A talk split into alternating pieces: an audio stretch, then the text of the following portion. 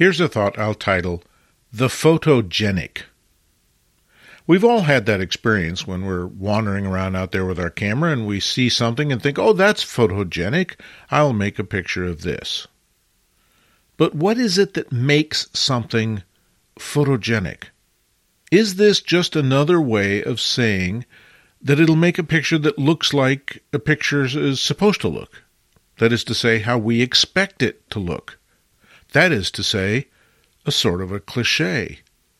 Is the photogenic subject simply something that we've been taught to see as photogenic because other artists have seen it creatively, perhaps for the first time, and we've absorbed that aesthetic? And maybe we remember it, or we recall it, or it reminds us of something, or maybe it even works on a subconscious level, but we just know that this is something that ought to make a good picture. Or is it deeper than that? You know, people like Aristotle wrote about aesthetics, and it was a couple of years before photography was invented.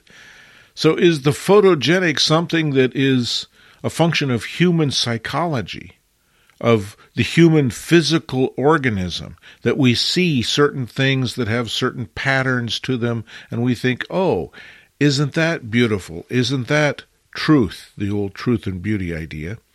maybe what we define as photogenic is a lot deeper than cameras and photography itself. I continue to be fascinated by this simple idea that when I'm out wandering around in the world, I will pass thousands of trees as being somehow not photogenic. And then all of a sudden I'll find a tree and think, oh, this is the one I want to make a picture of. What makes that tree different than all the other trees I've subconsciously rejected. Perhaps even more fascinating is the fact that when I'm out photographing with some other photographer, I'll find a tree that I think is fascinating and they won't. Or vice versa. They'll be busy photographing a tree and I'll shake my head and say, well, What made you choose that tree? It doesn't appear to be anything special to me, but yet to the photographer, it is. That's the personally expressive part of photography that's so interesting. And part of what makes it so interesting is that we each do sort of a Rorschach projection on the world from within our own personality, within our own aesthetics, within our own life experience. And that's what makes looking at other people's photographs so fun, is because they can show us things in a way that perhaps we've never seen them. But nonetheless, the same game is playing out in them that's playing out in us. This is photogenic, that is not.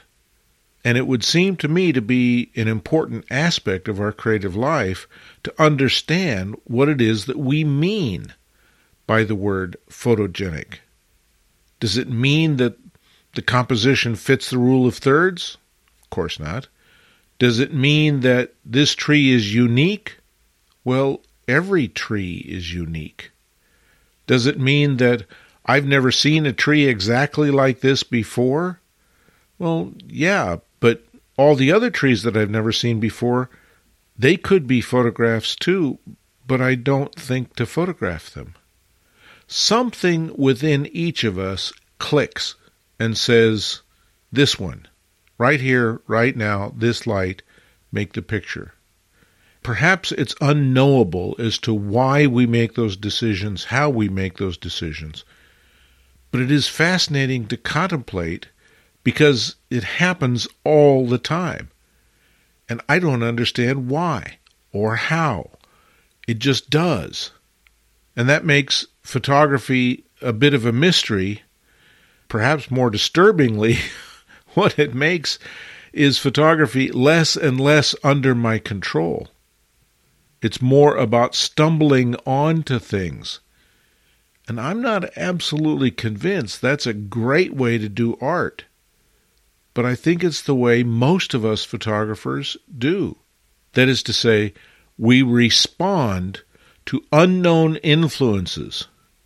And that's the basis of what we choose to photograph and define as photogenic. Copyright 2023 Lenswork Publishing.